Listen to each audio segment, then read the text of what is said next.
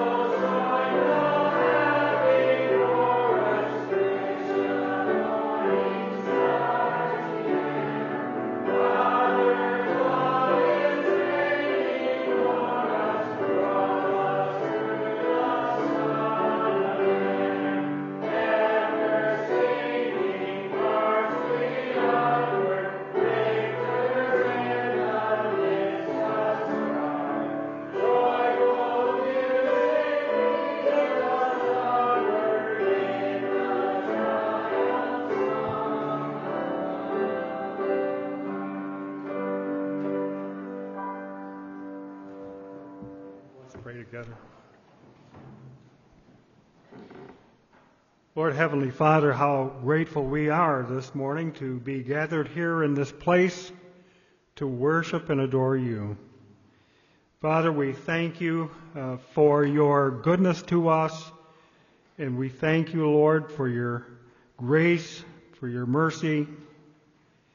Father, we confess that we have sinned against you this morning, and, and we pray, Father, that you might forgive us by the precious blood of Jesus. We um, thank you, Lord, for this church. We thank you for our families. We thank you for all of the blessings that you have poured out upon us. We thank you, Lord, that we live here in a free nation, able to carry our Bibles and to meet together. And uh, we just thank you because there are so many places on this planet uh, where they are not able to do so. Father, we pray this morning that you would be with those who cannot be with us. Maybe they're on beds of affliction. Uh, perhaps they're traveling. But in any case, we ask, Lord, that you would draw near to them, that you would bless them this day, and that they might be filled with your Spirit to worship you aright. Father, we pray that you would be glorified in our singing, our giving, our fellowship. And we ask, Lord, that, uh, that you would bless the uh, happenings here at, at your church this day. We ask these things in Christ's name. Amen. Amen. Be seated. Now take the Trinity hymn book and turn to 493. 493, Who is on the Lord's side? It ends with, We are on the Lord's side. Savior, we are thine. 493.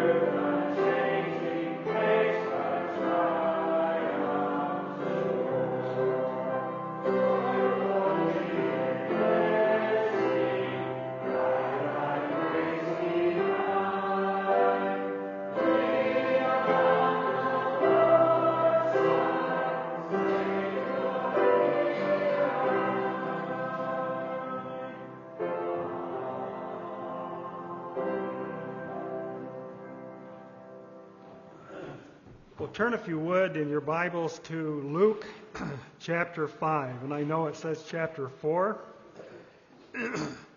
but we won't comment further on that. Luke chapter 5.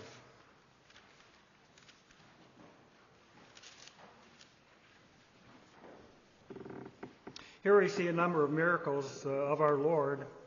Um, the draft of fishes, uh, Jesus healing uh, the leper, a paralytic is healed, and uh, Jesus answers the scribes and the Pharisees. And so follow along if you would, and, would, and I'm in the King James Version today. And um, beginning at verse 1, may the Lord bless the reading of His Word. And it came to pass that as the people pressed upon him to hear the word of God, he stood by the lake of Gennesaret. And he saw two ships standing by the lake, but the fishermen were gone out of them, and they were, and were washing their nets. And he entered into one of the ships, which was Simon's, and prayed him that he would thrust out a little from the land. And he sat down and taught the people out of the ship.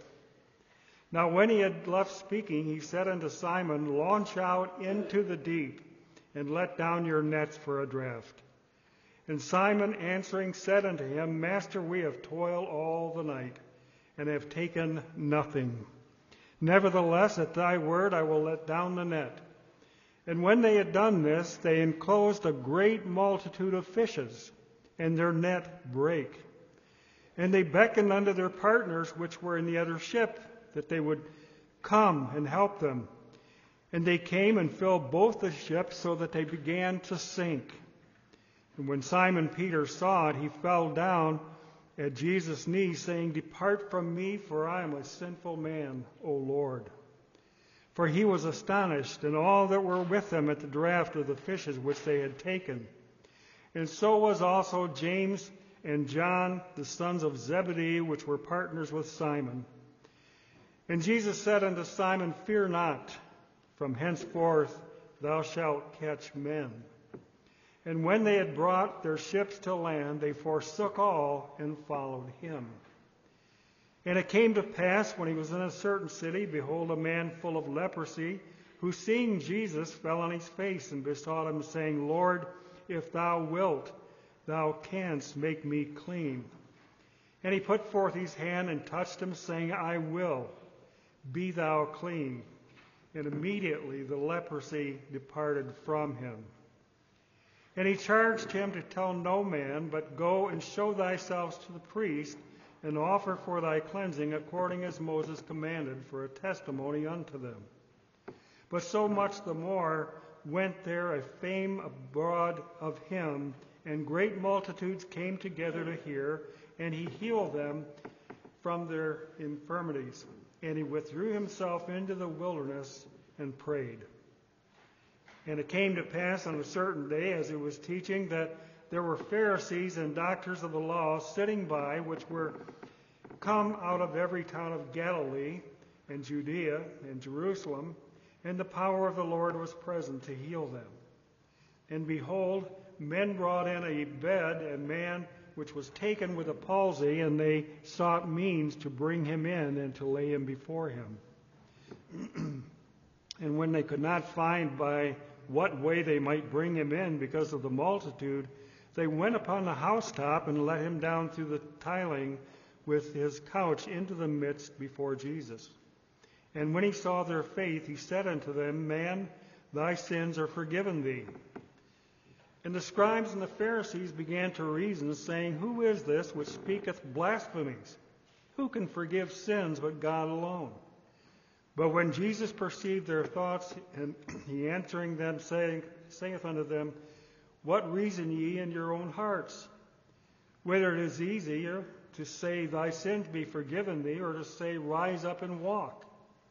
But that ye may know that the Son of Man hath power upon earth to forgive sins, he said unto the sick of the palsy, I say unto thee, Arise and take up thy couch and go into thine house. And immediately he rose up before them and took, took up that wherein he lay and departed to his own house, glorifying God. And they were all amazed, and they glorified God and were filled with fear, saying, We have seen strange things today. and after these things he went forth and saw a publican named Levi sitting at the receipt of, receipt of custom, and he said unto him, Follow me. And he left all rose up and followed him. And Levi made him a great feast in his own house, and there was a great company of publicans and of others that sat down with them. But their scribes and Pharisees murmured against his disciples, saying, What do you eat and drink with publicans? Why do you eat and drink with publicans and sinners? And Jesus answering said unto them, They that are whole need not a physician, but they that are sick. I came not to call the righteous, but sinners to repentance. And they said unto him, Why do the disciples of John fast often and make prayers, and likewise the disciples of the Pharisees, but thine eat and drink? And he said unto them, Can ye make the children of the bride chamber fast while the bridegroom is with them? But the days will come when the bridegroom shall be taken away from them, and then shall they fast in those days. And he spoke also a parable unto them no man putteth a piece of new garment upon an old. If otherwise, then both the new, making a rent, and the piece that was taken out of the new agreeth not with the old. And no man putteth new wine into old bottles, else the new wine will burst the bottles and be spilled, and the bottles shall be, uh, perish. But new wine must be put into new bottles, and both are preserved. No man also having drunk old wine straightway desireth new, for he saith, The old is better.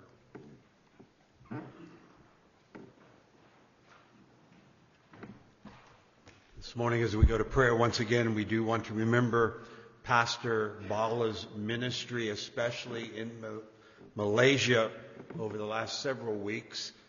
he is back home in, in New Zealand. But as most of you know, Pastor Bala has a very unique and very time consuming ministry among Tamil speaking people. And so he was able to go to Malaysia, speak at a family camp, and then uh, give counsel and directions to many that he met with there.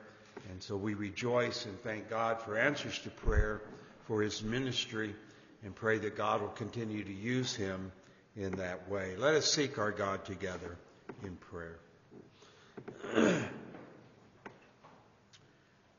our Father in heaven, how thankful we are that Jesus Christ came into this world to save sinners. For we would acknowledge, O Lord, that we have sinned and come short of the glory of God. We would acknowledge, O Lord, that the wages of our sin deserve death but how we give you thanks that Jesus Christ came into the world and took the punishment that we deserved so that now we've been reconciled to you. Now we have fellowship with you. Now we are numbered with the children of God only by your grace and only through the finished work of Jesus Christ. We thank you that our Savior even now lives and he lives to make intercession for us. And how we give you thanks to, have that one who prays before you on our behalf. And Father, how we pray that you would bring many more into the kingdom of God. That we would seek to be diligent in declaring the gospel to those around us. And that, Father, you would be pleased to bring many unto yourself. And yet, Father, we pray that we would not neglect our responsibility. For there are many who have not the knowledge of God. And the Apostle Paul says, I speak this to your shame. And therefore, may we be all the more diligent to proclaim the gospel, to pray that the gospel would be effective, and to see your kingdom advanced even here upon earth. We thank you for the privilege that we have of interceding for those who labor in places that we would never have the opportunity to do so. Thank you for Pastor Bala. Thank you for the ministry that you've given to him among Tamil speaking people around the world. Thank you for the Bible Lamp magazine that he edits, that is again used by many people. And Father, how we pray that you'll continue to use that magazine to instruct and draw people closer to you. We thank you for his recent ministry in Malaysia and for the opportunity he had to speak at the family camp. Thank you for giving him the strength that is needed in order to preach several times during a few days. Thank you for the opportunity you had to meet with various ones and give them counsel, and even for that group of people who desire to see a church established, that you might bless their labors and continue to give Pastor Bala wisdom as he seeks to give them counsel concerning that possibility. And Father, we do rejoice with those that rejoice this morning, and we thank you for the birth of Wade and Lisa's new grandson. And Father, how we pray that you, the grandson would be an instrument of great delight to their own hearts and in days to come. That you would be pleased to save that young lad in, in, in his youth. That he would follow you all the days of his life, be with Spencer and Alyssa, and their responsibility now of bringing him up in the fear and admonition of the Lord. But thank you for your watching over both mother and child through this delivery. Father, we would pray as well this morning as we think of the sparks and pray that as Tommy Sue and Jason go to this viewing that they might have the opportunity of sharing the gospel with perhaps family members. As the Word of God tells us, it's better to be in the house of mourning than feasting because this is the end of every man. And so we would ask that during this occasion in which death is in front of them, that Father, you would use them to warn others concerning the only hope of eternal life that is found in Jesus Christ. Draw near to us, we pray, as we open your word. Help us to rightly expound it and then help us rightly to receive it, that it might all the more draw us closer to our Savior. For we ask these things in Christ's name. Amen. Now, before we come to open the Word of God, take the hymns of grace. Hymns of grace 421. 421. Am I a soldier of the cross?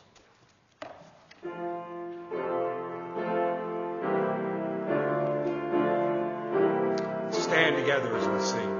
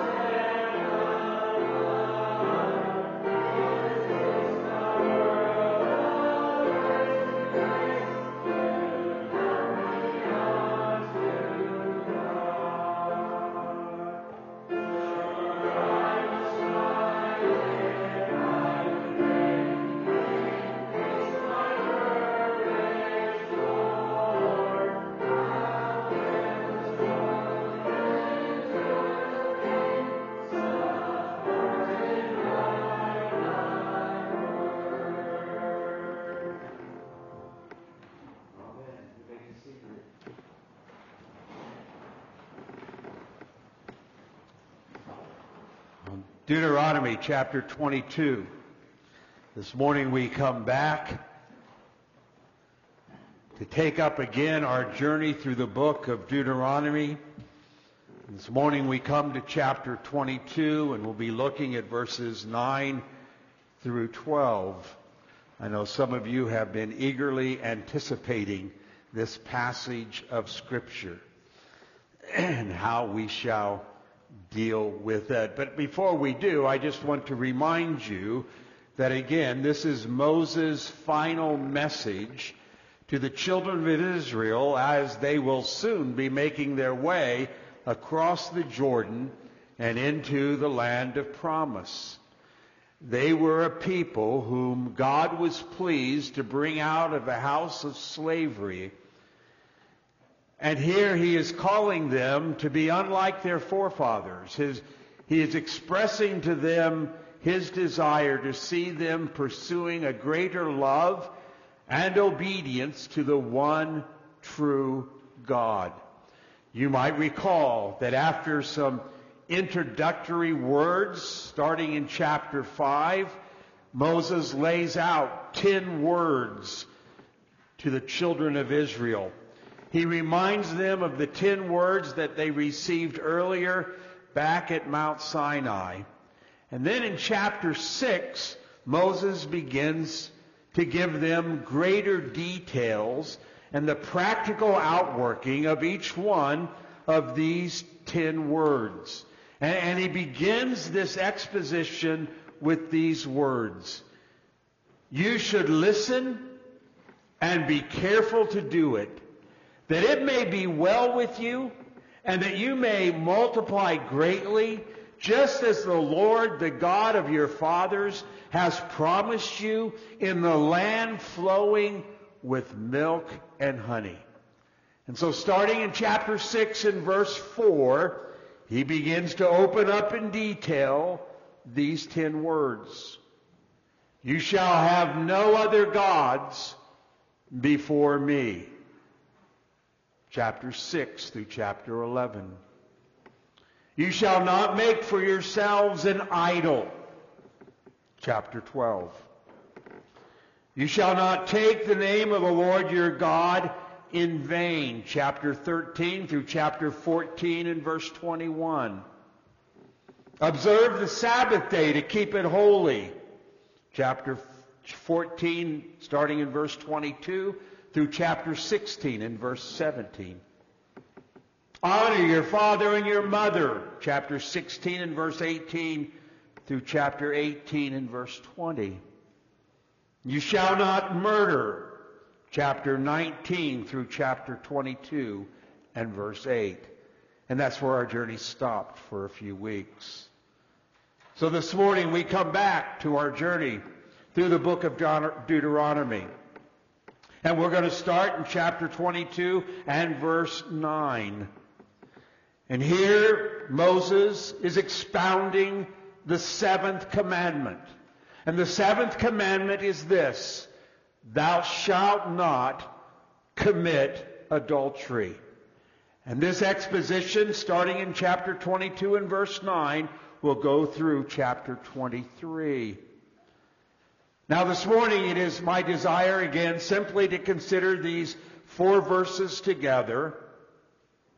These are verses in which, when you read through them, sound a bit strange to our ears. And it sounds all the more strange when we say that it has to do with the seventh commandment. Thou shalt not commit adultery. But I believe that these verses, 9 through 12, Moses gives us a foundation upon which he will build as he exposits and instructs us concerning this seventh commandment. As you read through these verses together, you might say this has more to do with the family farm, about plowing and, and planting and, and sowing and, and wearing a tassel. What in the world does all that have to do with personal purity and sanctity of marriage. Let me read the verses in your hearing, and, and perhaps you will ask yourself that question. What does that have to do with the seventh commandment? Starting in verse 9. You shall not sow your vineyard with two kinds of seed, or the produce of the seed which you have sown, and the increase of the vineyard will become defiled. And you shall not plow with an ox or a donkey together, and you shall not wear material mixed of wool and linen together, and you shall make yourselves tassels on the four corners of your garment with which you cover yourself.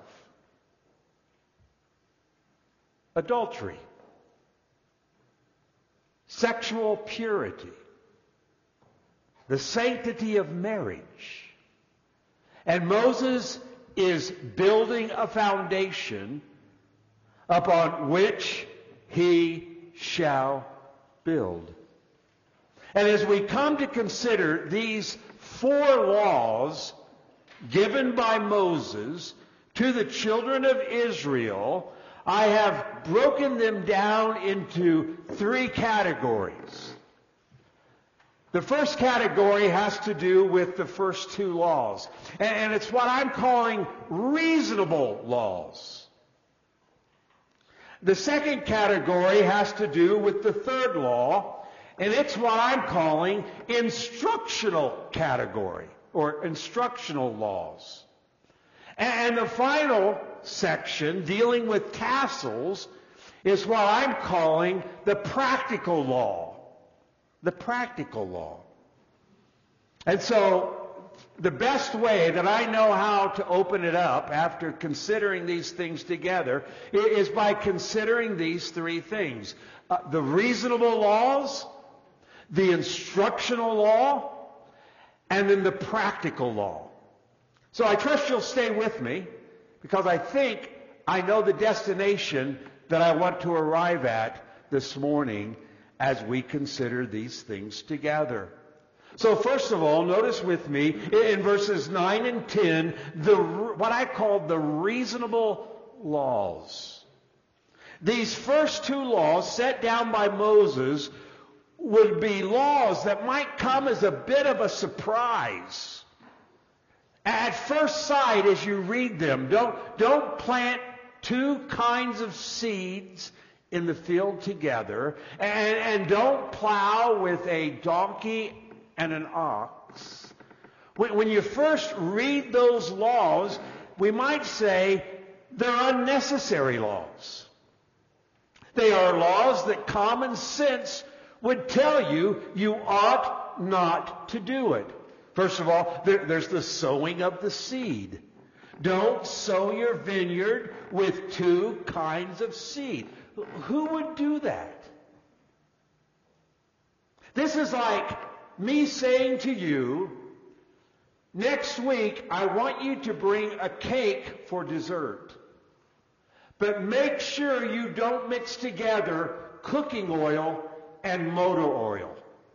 Don't put them both into the mixture. You would say, Pastor, why, why would you tell us that? Common sense is you don't put motor oil and cooking oil together when you bake a cake. Who, who would do such a thing?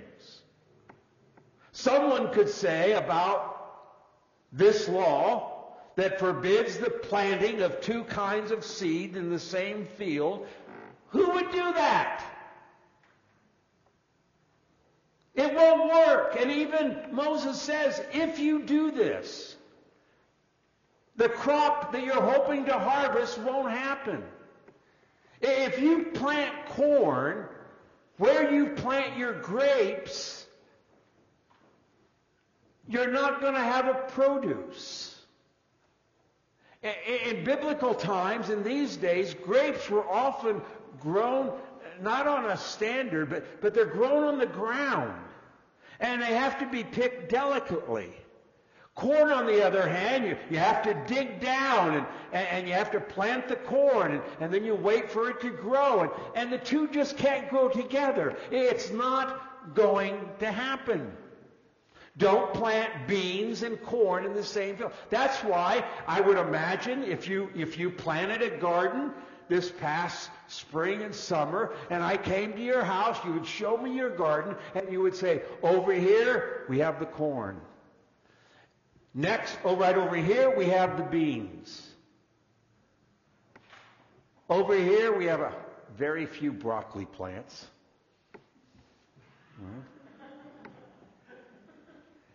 But, but, but, they're, but they're all divided into their section. I mean, what would you think if you came to my house and I said, come out and see my garden? And you say to me, where's your corn? It's in there someplace. Where's the beans? Yeah, they're there. They're in there. You got grapes? Someplace in there.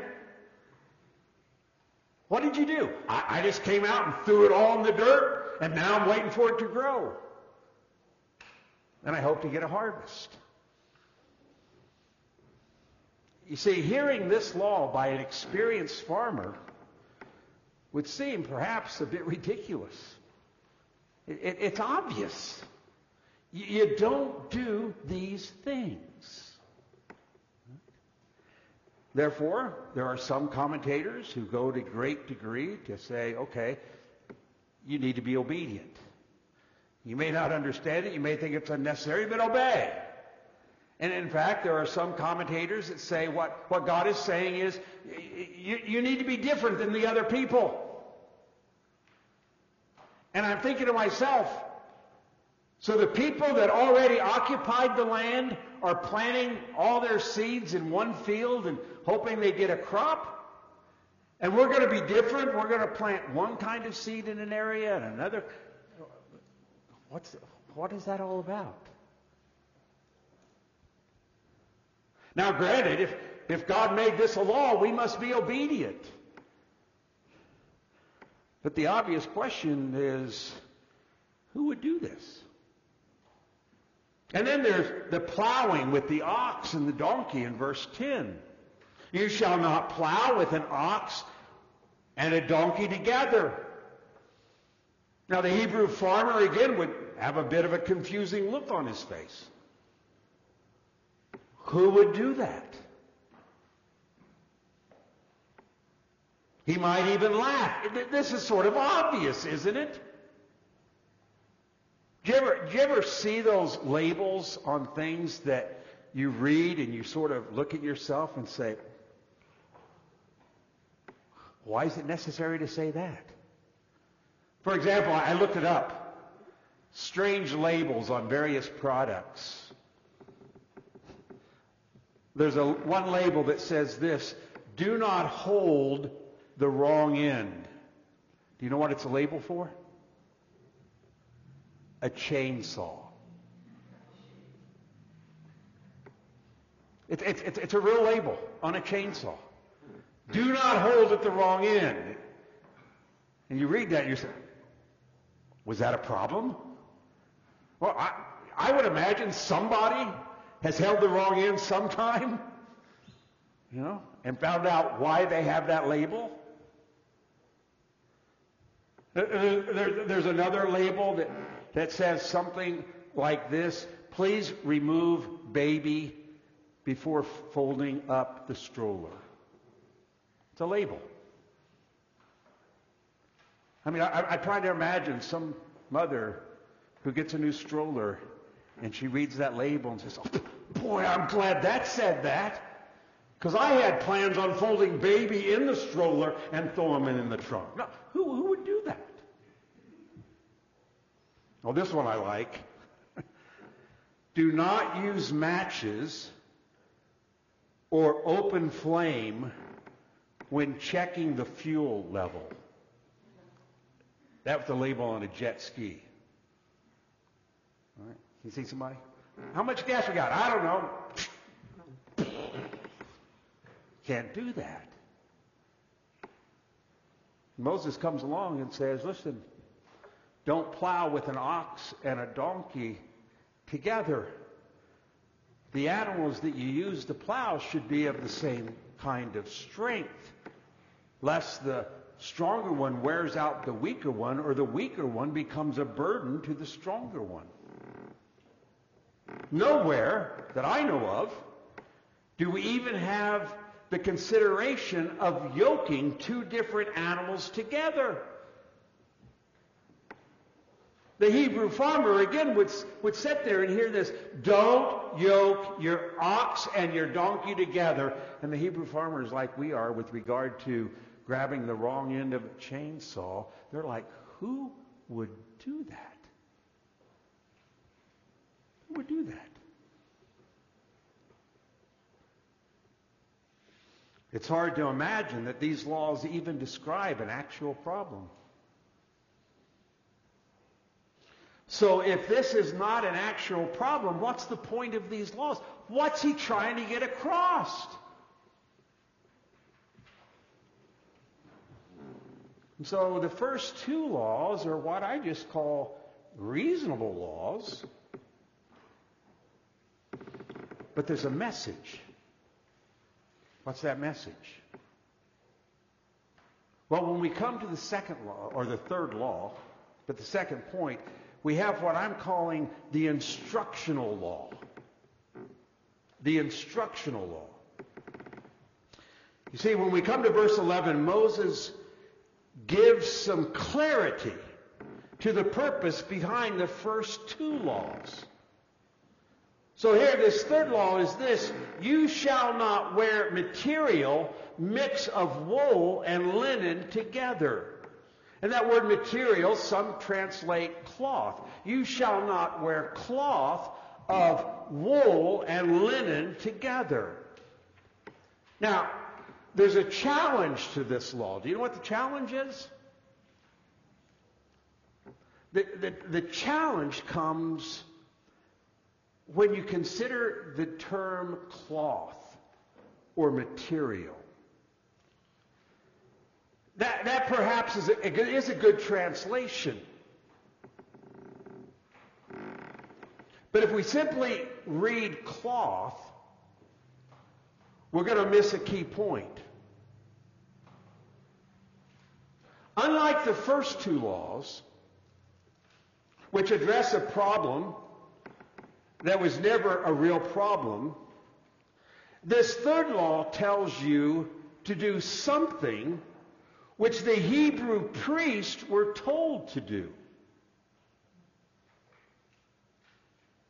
God, by direct commandment, told the Hebrew priests to wear robes of mixed wool and linen.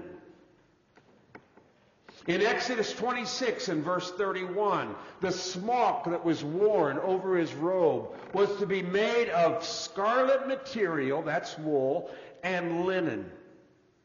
In Exodus 39, in verses 27 and 29, the shaft, shaft was to be made of twisted linen and blue and purple and scarlet material.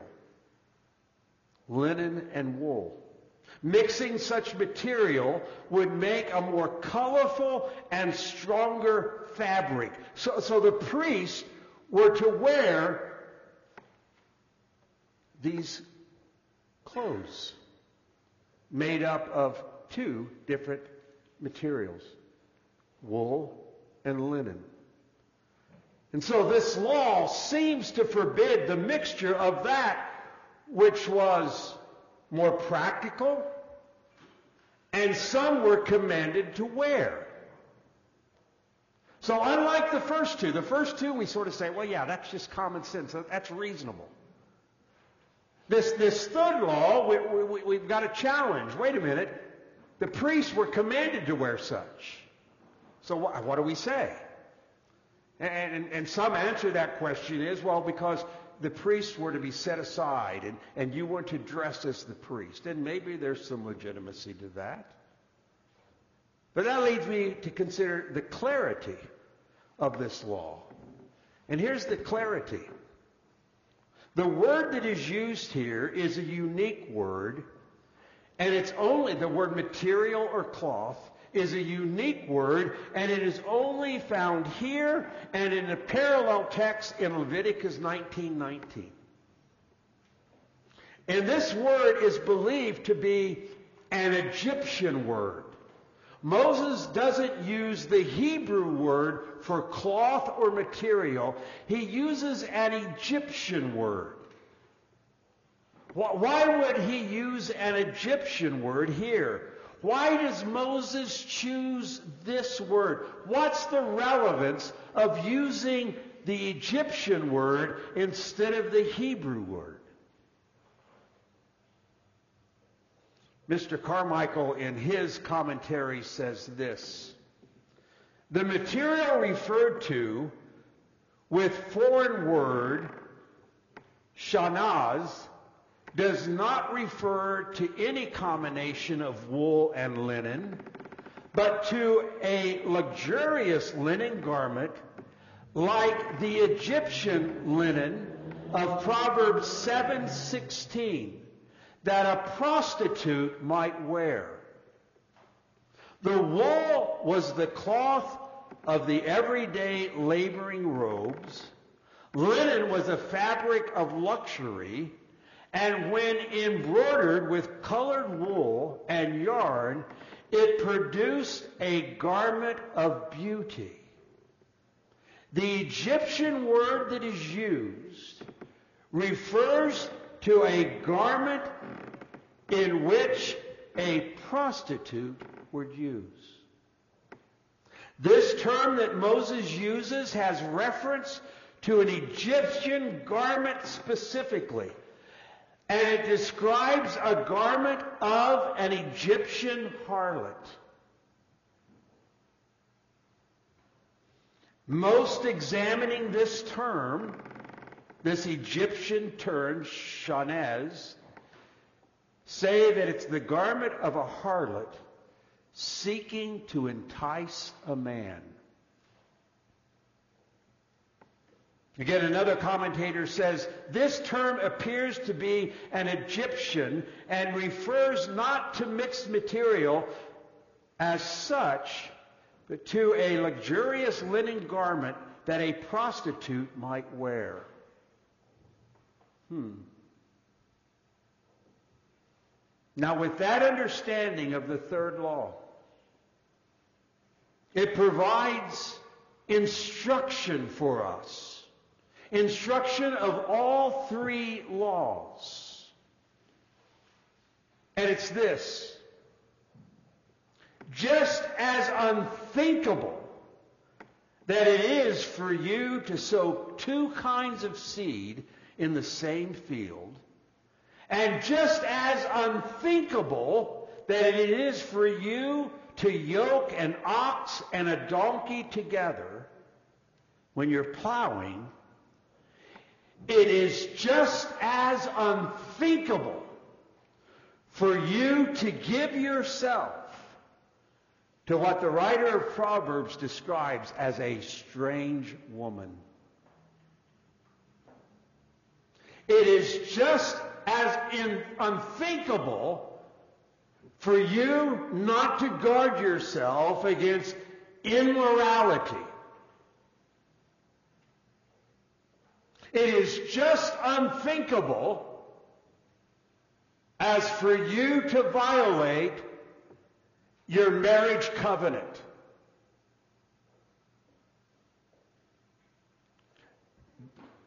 Don't sow two seeds? Of course not. Don't plow with two different kinds of animals? Of course not. And don't give yourselves to the violation of the sanctity of marriage and moral purity.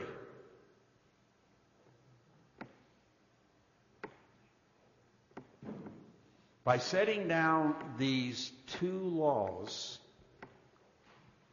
that we might say are just common sense laws, it is preparing you to see how ludicrous it is for you to be unequally yoked together with an unbeliever. Which is now the topic that Moses is going to open up in greater detail.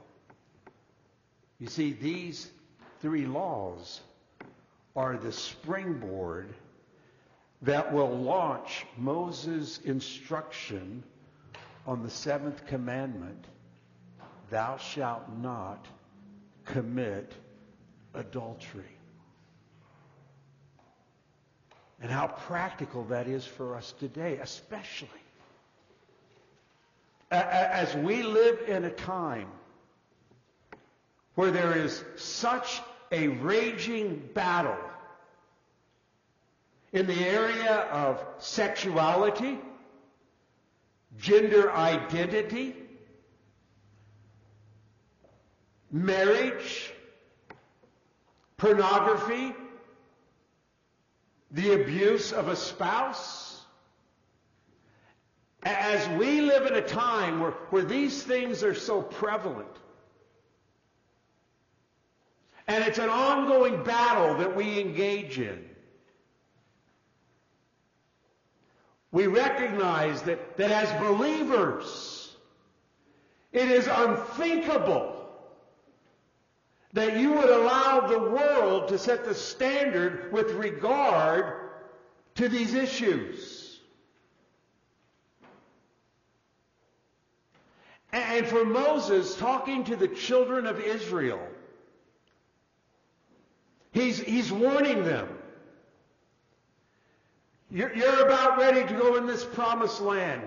It's a land that I'm going to give you. It is a land filled with milk and honey. But it's a land that's already occupied. And those that are occupying that land are engaged in activities which are immoral and evil. And you be careful and guard yourself against accepting some practices or tolerating such things that stand opposed, especially in the area of sexuality and marriage, to what I say in my word. That's the foundation that I believe Moses is setting up with these four verses. And it's a theme that even the Apostle Paul takes up later in 1 Corinthians chapter 6. Turn over to 1 Corinthians chapter 6. And Paul tells the church at Corinth these very same principles.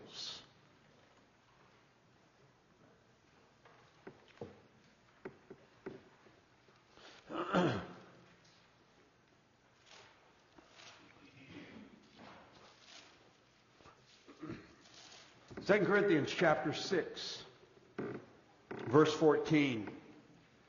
Do not be bound together with unbelievers. For what partnership have righteousness with lawlessness? And what fellowship has light with darkness? And what harmony has Christ with Belial?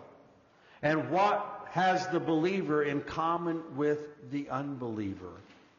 Or what agreement has the temple of God with idols? For we are the temple of a living God, just as God said, I will dwell in them and walk among them, and I will be their God, and they will be my people. Therefore, come out from their midst and be separate, saith the Lord. You see, he uses the same type of, of setting. What does the righteous have to do with lawlessness? What does light have to do with darkness? What does planting two seeds in the same field produce? What does uh, yoking together an ox and a donkey? Those, those things don't happen. And so it is with you. You're the temple of God. Your body is God's temple. And how will you disgrace it and defile it? That's his warning. Paul says the same thing. These are not laws about farm life, but laws about the sanctity of marriage, laws about sexual purity, laws about being a distinct people and an immoral land. The unconverted will act like unconverted. They will make light of marriage. They will try to distort sexual identity and gender. We ought not to be surprised. They're unconverted. But we ought to be a distinct people who seek to have marriages that honor God, who seek to realize that, that God said a marriage is between a man and a woman. Oh, you're so intolerant. That's, that's God's word. That God made a male and a female, and He doesn't make a mistake when He makes you that gender.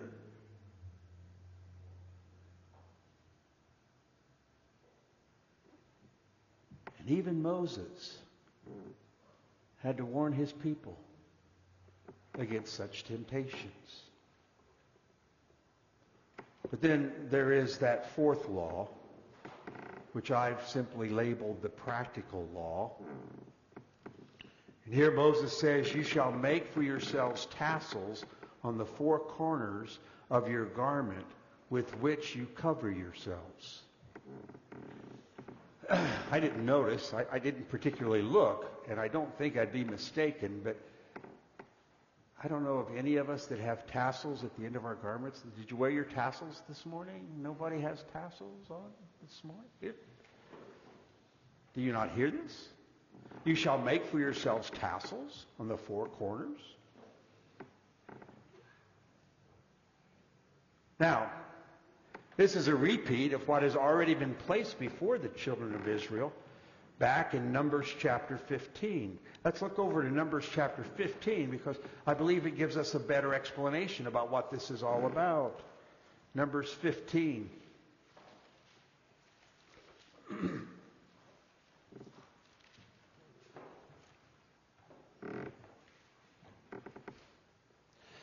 Verse 37.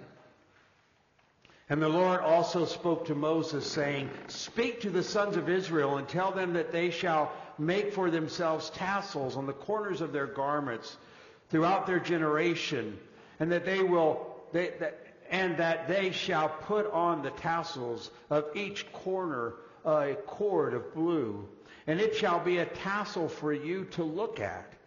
And remember all the commandments of the Lord so as to do them and follow after them, after, and, and, and not after your own heart or your own eyes, after which you have played the harlot, so that you will remember to do all my commandments and be holy unto your God. I am the Lord your God who brought you out of the land of Egypt and brought eh, to, to be your God. I am the Lord your God. Here, here's the purpose of the tassels. They, they, they were to tie these tassels to uh, their clothes, and, and these tassels were to serve as a reminder of all God's commandments and their pursuit of obeying God's commandments.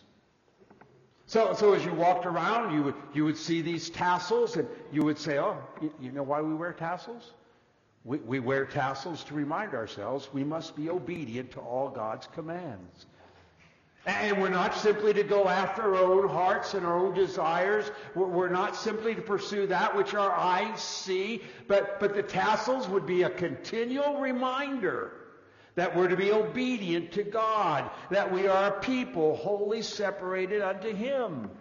You see, it's our, it's our desire and our tendency to follow after our own desires and our own lust. I do what I do because that's the way I feel. I behave the way I behave because that's the way I feel. And God says, this is not an issue of how you feel or what your desires are. This is an issue of obedience to my commands. You're to be a holy people. God says, I'm going to give you something to remind you of that reality. You're to wear tassels on your clothes. So you remember that you're a redeemed people. You're a holy people. You're his children. And so as you make decisions, you need to make decisions that follow after God's commands and God's will. You're not to just do what you want. And you're not even to do just what the world approves. But you're to be obedient to God. And the tassels were a reminder of that. In our day and age, I heard somebody say maybe what we ought to do is like, like tattoo something on our hands. Be holy as I am holy. And then the next time you're on the computer and you're getting ready to push a button to look at something that you know you have no business looking at, there's that reminder, be holy as I am holy. Now, I'm not saying go out and get a tattoo. Don't come to me next week and say, Pastor, I did it. Right? Because we no longer wear tassels. In the new covenant, God says, here's what I'm going to do. I'm going to put the law in your heart. If you're my child, my law will be in your heart. And you'll be obedient. And, and, and so the issue is wh- whether you have tassels or not doesn't necessarily mean you'll be obedient to God. The issue is a heart issue. You need to have a radical change of heart. You, you can put a tattoo on your hand, but you can find makeup or something that can cover that up if you want to. We can all start to begin to wear tassels, but if we don't have a heart that's right with God, it's not going to be very beneficial. The question is, this has been a radical change in my heart. How, how does that come about? It doesn't come about by wearing tassels. It comes about by running to Christ, trusting in Him. It's only in Christ that a man radically changes from what he once was. His desires changes.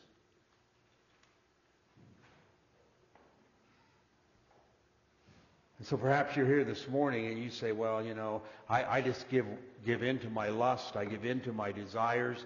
And, and that's the way I live my life. I live my life doing what I want to do. That's an indication that your heart is not right with God.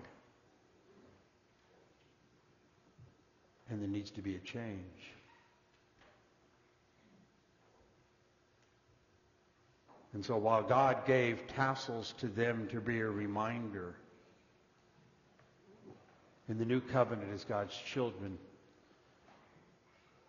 we have his law written on our hearts that brings to us a desire to live and please him as we ought.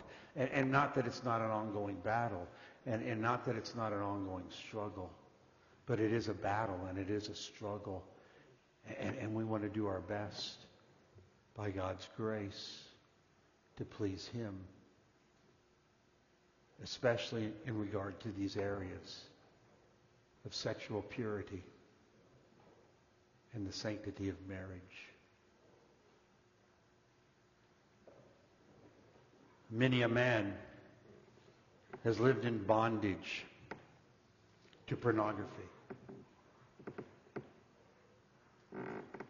And many a family has been broken up by adultery and unfaithfulness.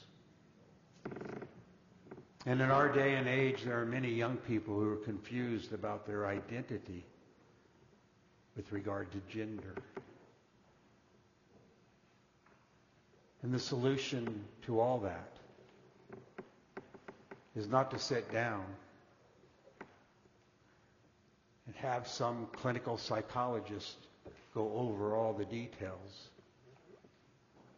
It is having a right relationship to God.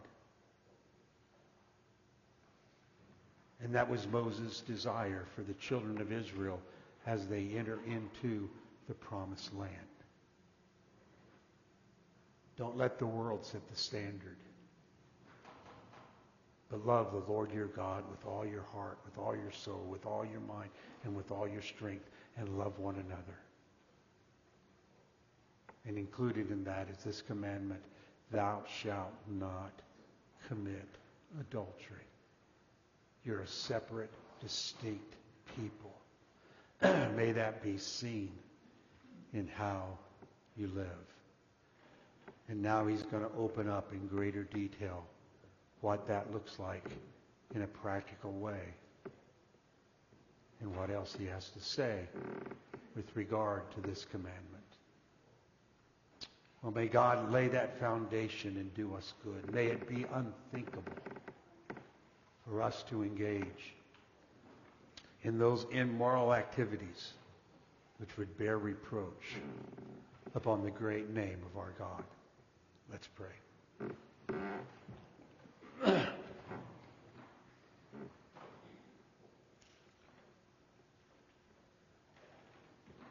Take your word, we pray this morning, and do us good. May we have hearts that are receptive to the word of God. There may be some who sit among us who, who find all this to be nonsense and silly. Father, this is your word. It directs us on how we ought to live and how we ought to behave in this world. And those who sit among us who find this to be nonsense or silly, Father, may that be an indication to them of the true condition of their hearts. Father, we pray that you would have dealings with them, showing them their sin, and left to themselves the, the wrath that is yet before them, the condemnation that will come one day.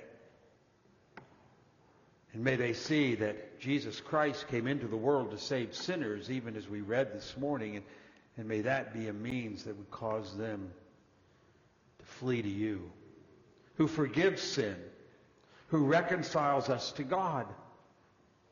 And then, Father, for those of us who are yours, by your grace through the work of Jesus Christ, may we take these things seriously. We, we live in a world in which we're constantly bombarded with lowering the standard, seeking to be more tolerant with evil and immorality. But Father, help us to stand and to stand firm with regard to what God's Word has to say.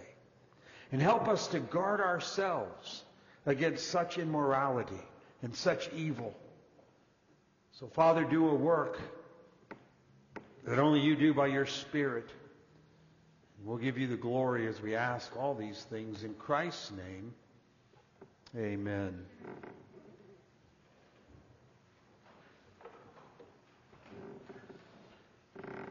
In closing, take your Trinity hymn book and turn to 713. 713 in the Trinity hymn book. Draw me nearer, nearer, nearer, blessed Lord, to the cross where thou hast died. 713.